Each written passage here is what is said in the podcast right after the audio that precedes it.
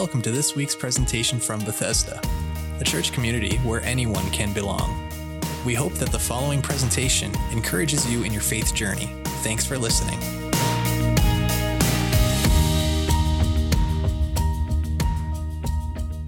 Um, our series beginning today is 100. We've been advertising that over the last couple of weeks, and uh, this is a, a really important time for us. So we're moving 100 days from this weekend right up to Easter. It's actually 100 days, and we're going to be uh, in this journey. We're going to be, see how we are strategically or can be strategically connected to living missionally in following Jesus, growing deeper and serving others and giving to the mission that God has for us here at Bethesda. And so today we begin with follow. Everybody say follow. Okay, so you're, some of you are with me. That's good. Everybody say follow. There we go. Uh, it's the beginning of a new year, and uh, we're a couple of weeks into that uh, new year. And let's be honest, we're following something or someone, right?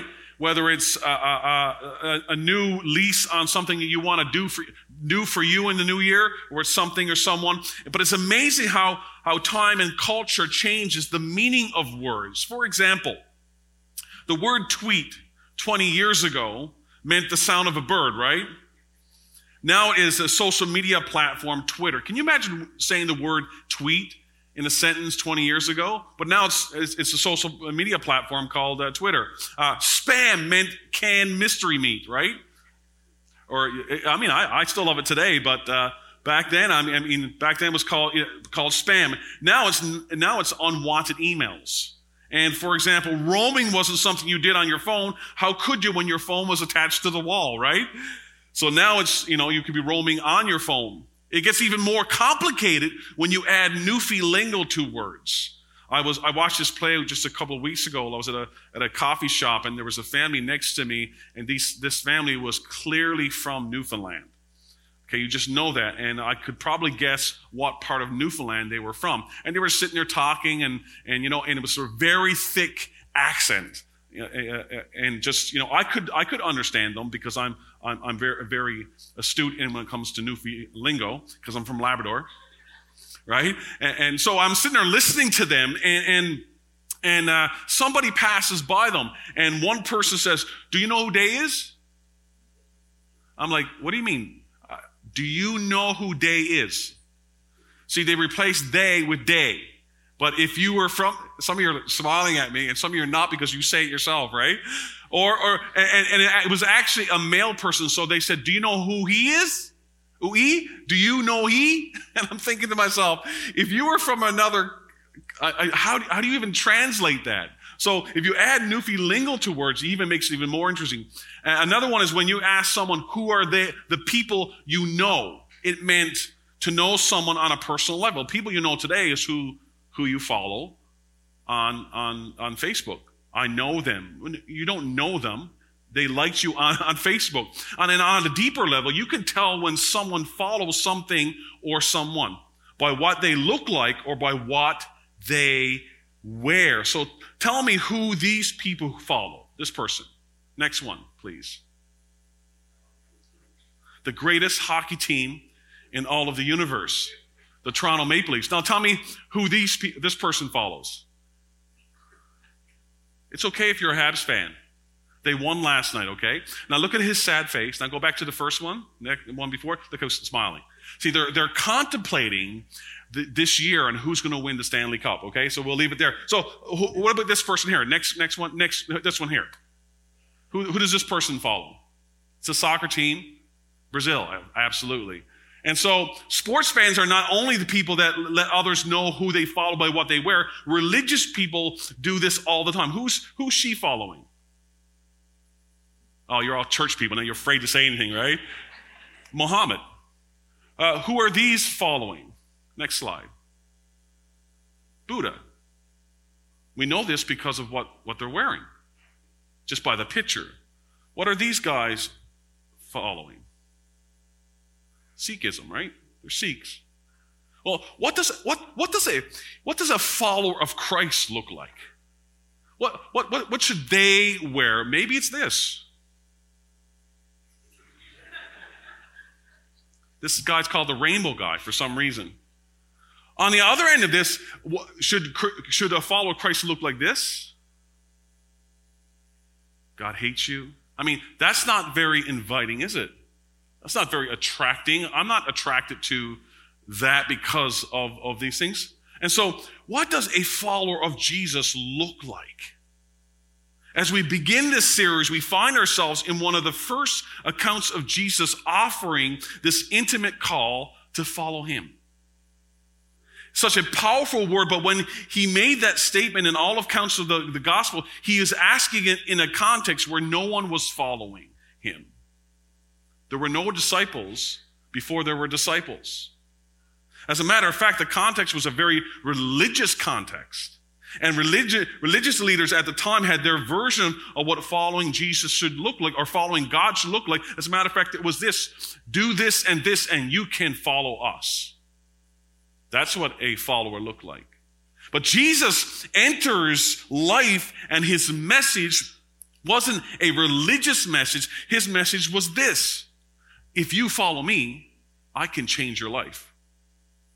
Now you have to remember, no one followed Jesus when he began his ministry. The disciples didn't. They weren't believers. Some were caught in this Roman rule. Others caught in religious systems that majored on doing things to attain some type of relationship with God. But at the very beginning, Jesus was on his own for the most part. And we sometimes carry that mentality into what it is for us to follow God now.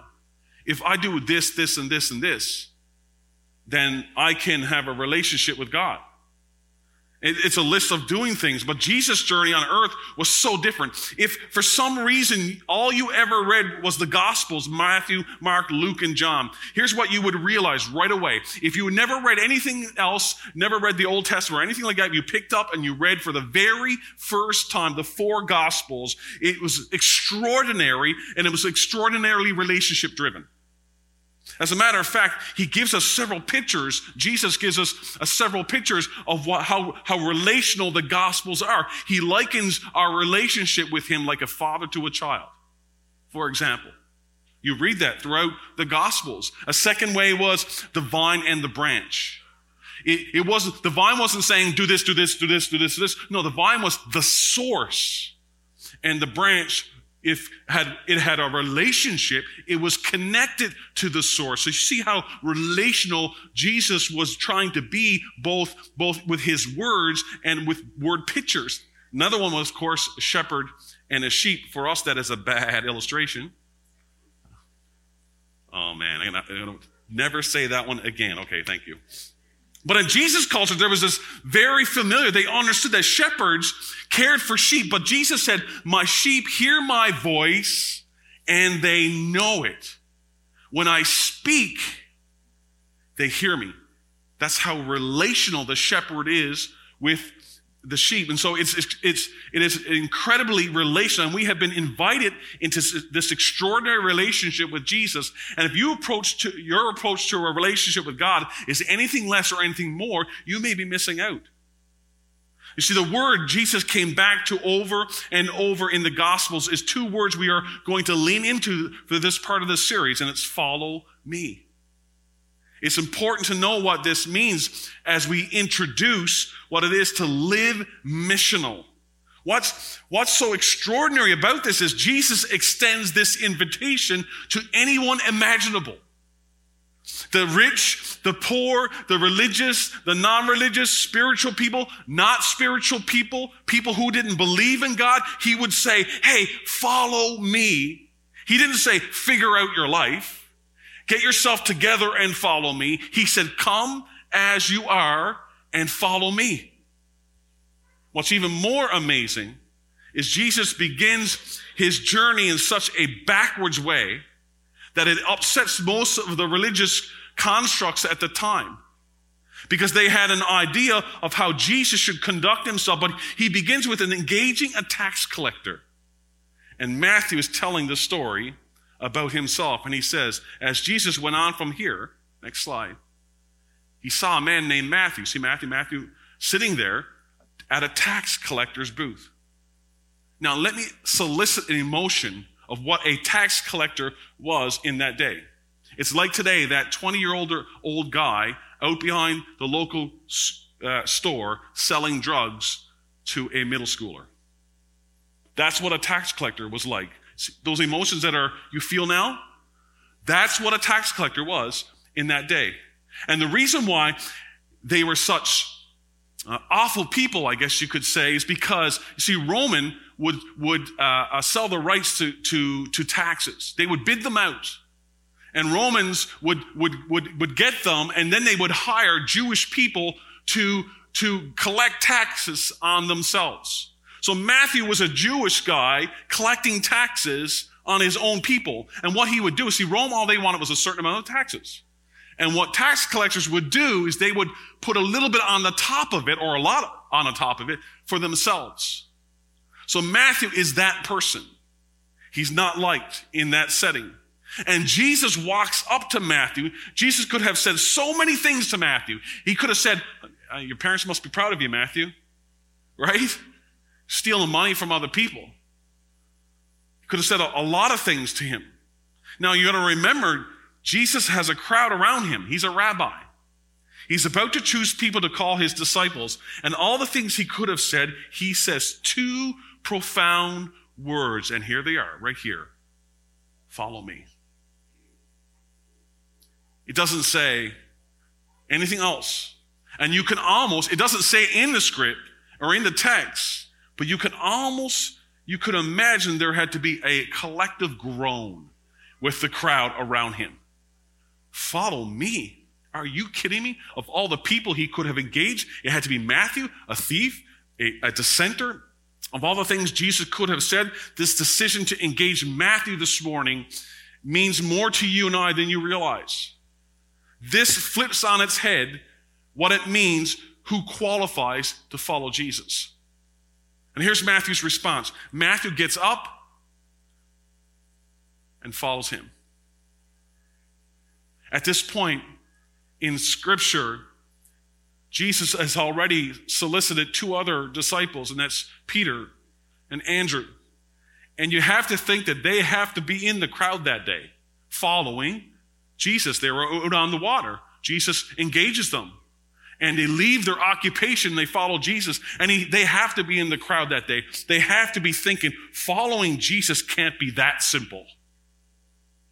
For a tax collector, to be able to be engaged with Jesus?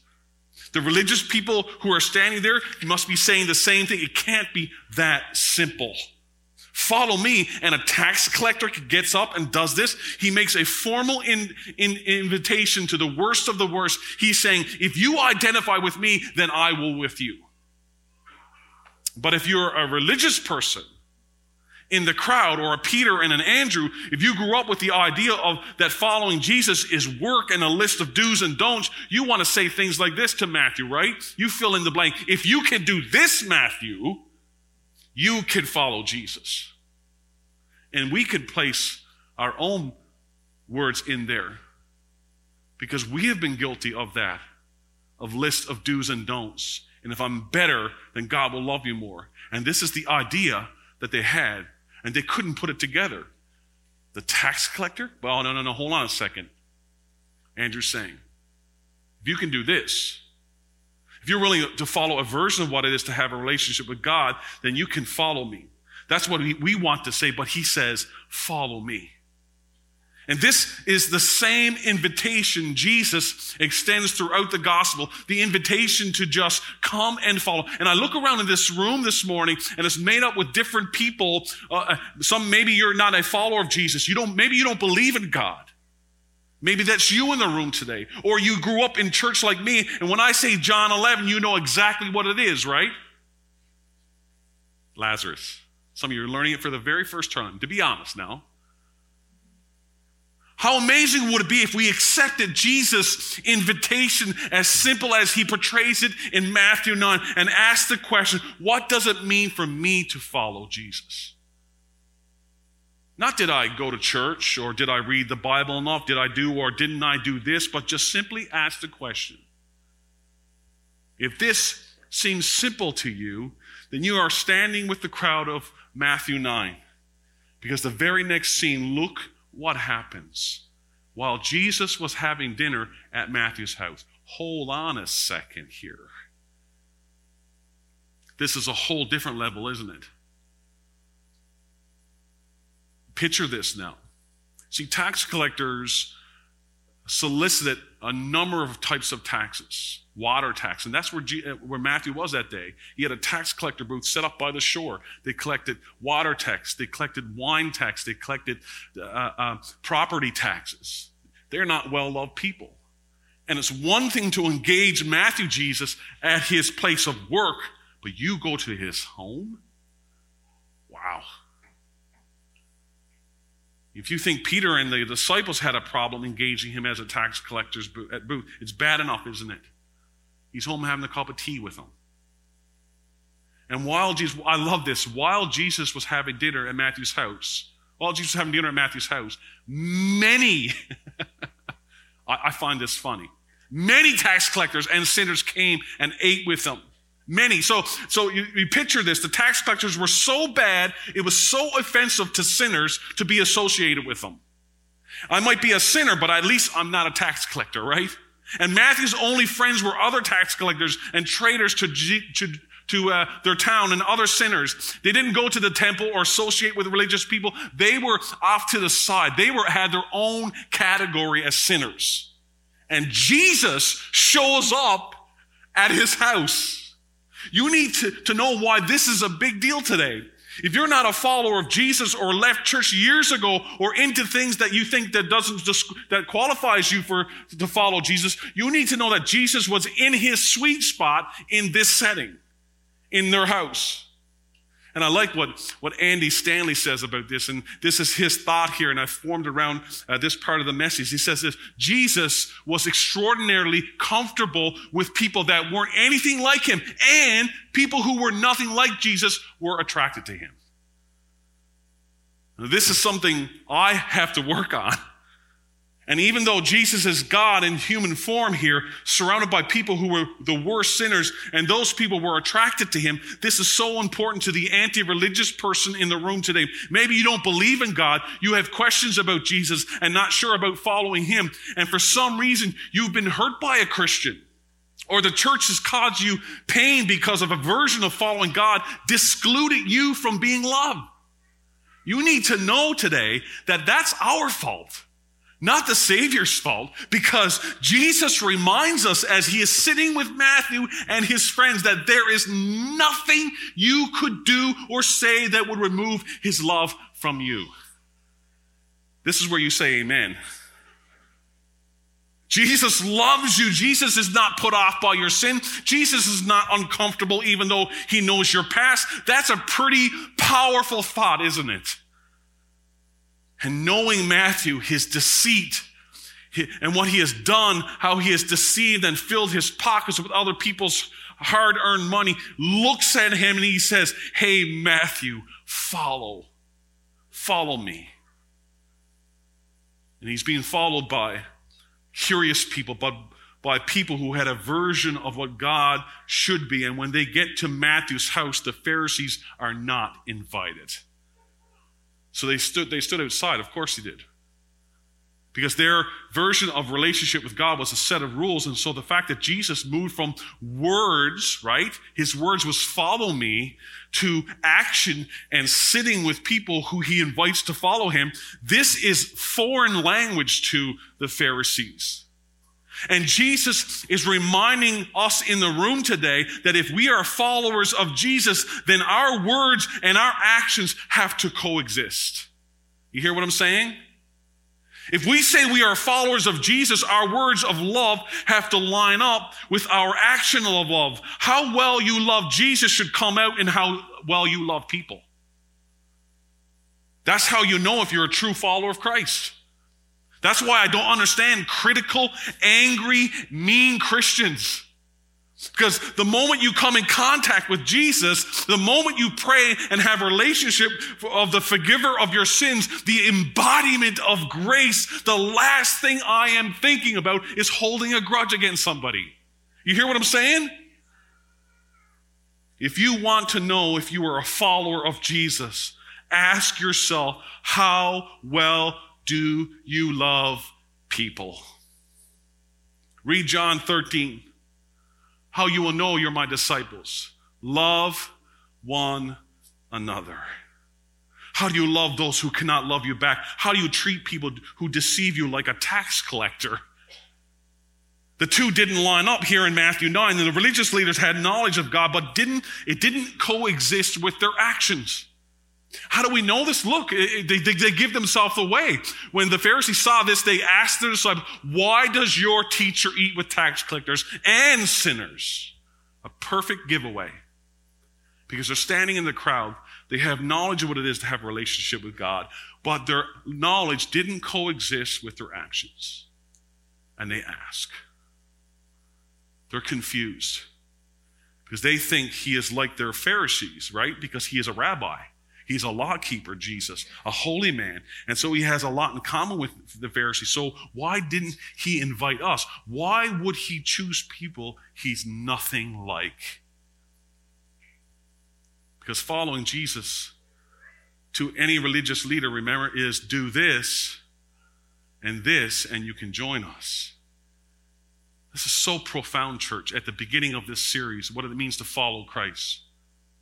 Standing in Matthew's house, he flips the idea on its head what it means to have a relationship with God, what it means to, for Matthew, a tax collector, to have a relationship with him. While the religious of the day were, were saying, follow these, this, and this, and this, and this, Jesus says, follow me and I will do something extraordinary in your life. And that's the thing, isn't it? As the band returns.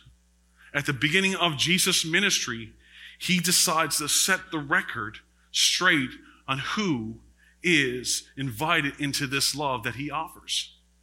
And there is a message today for those in the room today coming into Matthew 9 as we end today, and we will pick up next week on Jesus' response to the Pharisees in that crowd. But there is a message for two people. The first one is this for those who are followers of Jesus.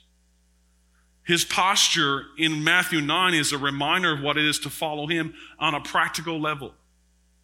As he broke down religious barriers to show us what it is truly to walk with him. So, as a follower of Christ, as we live out Jesus in our day today, what does follow me look like for you? Does your words and your actions coexist? Does follow me mean doing what's right even when it's difficult? Well, Jesus is the embodiment of doing that. Because it would have been so much easier for Jesus to stand there that day at the tax collector's booth while the crowd was around him to say, Matthew, I disown you. I condemn you.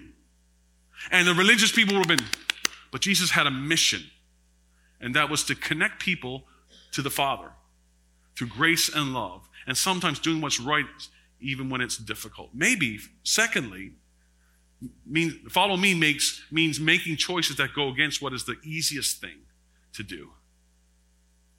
We live in that day, don't we?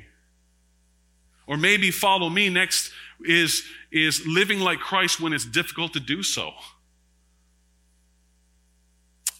Let this sink in for a moment. Maybe follow me means being submissive to God when all I want to do is my own thing.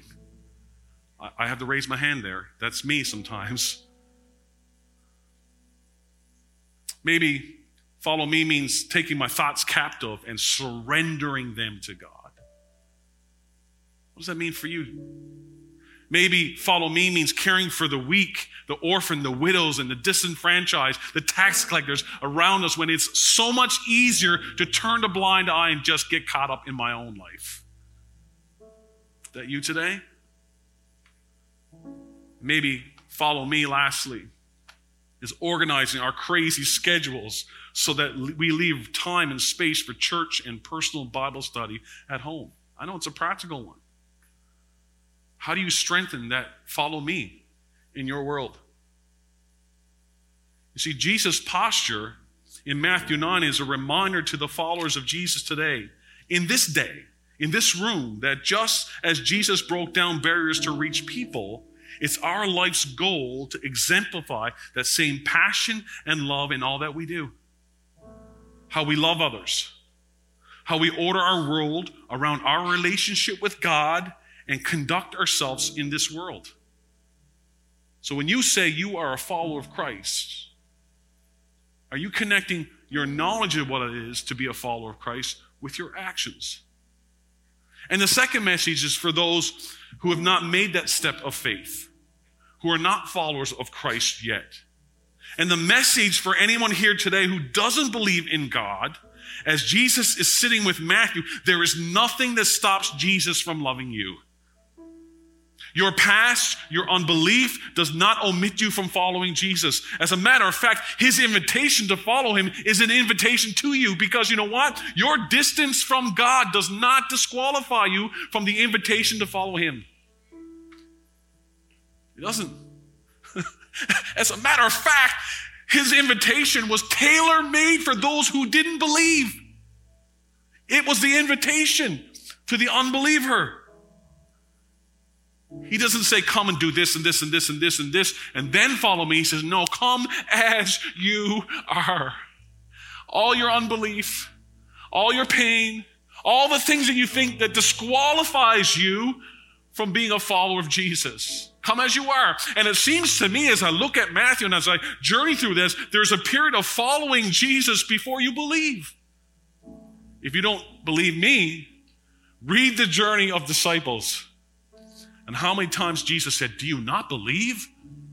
Do, how many miracles do I have to perform? And they, at times, seemed that their character was more uh, unbelief than belief. And see, church, today maybe you struggle with that to follow God. This invitation is tailor made for you. Bring it all to Him.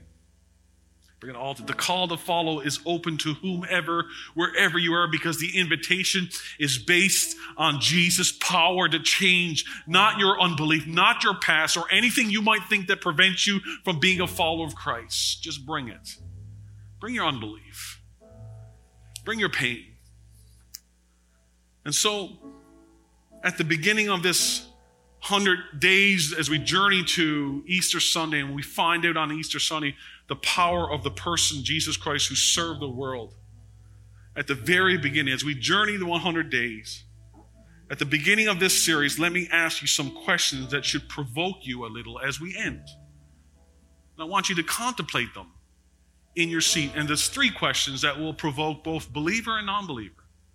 And the first one this is what stops you from following Jesus? What part of your life stops you from following Jesus? Maybe you you're you're not a believer, but you want to journey and you want to follow to see what this is about. A great next step for you is Alpha. We're offering that in a couple of weeks. Talk to Pastor Rob about it.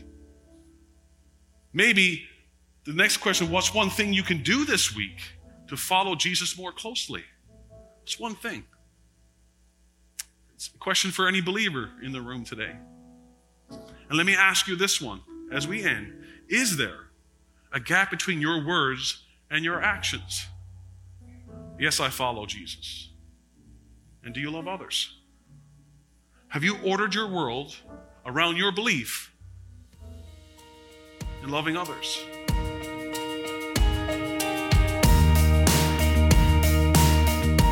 Thanks for listening. If you're interested in learning more about our church community, please visit our website, bethesda.ca, and consider joining us for a gathering soon.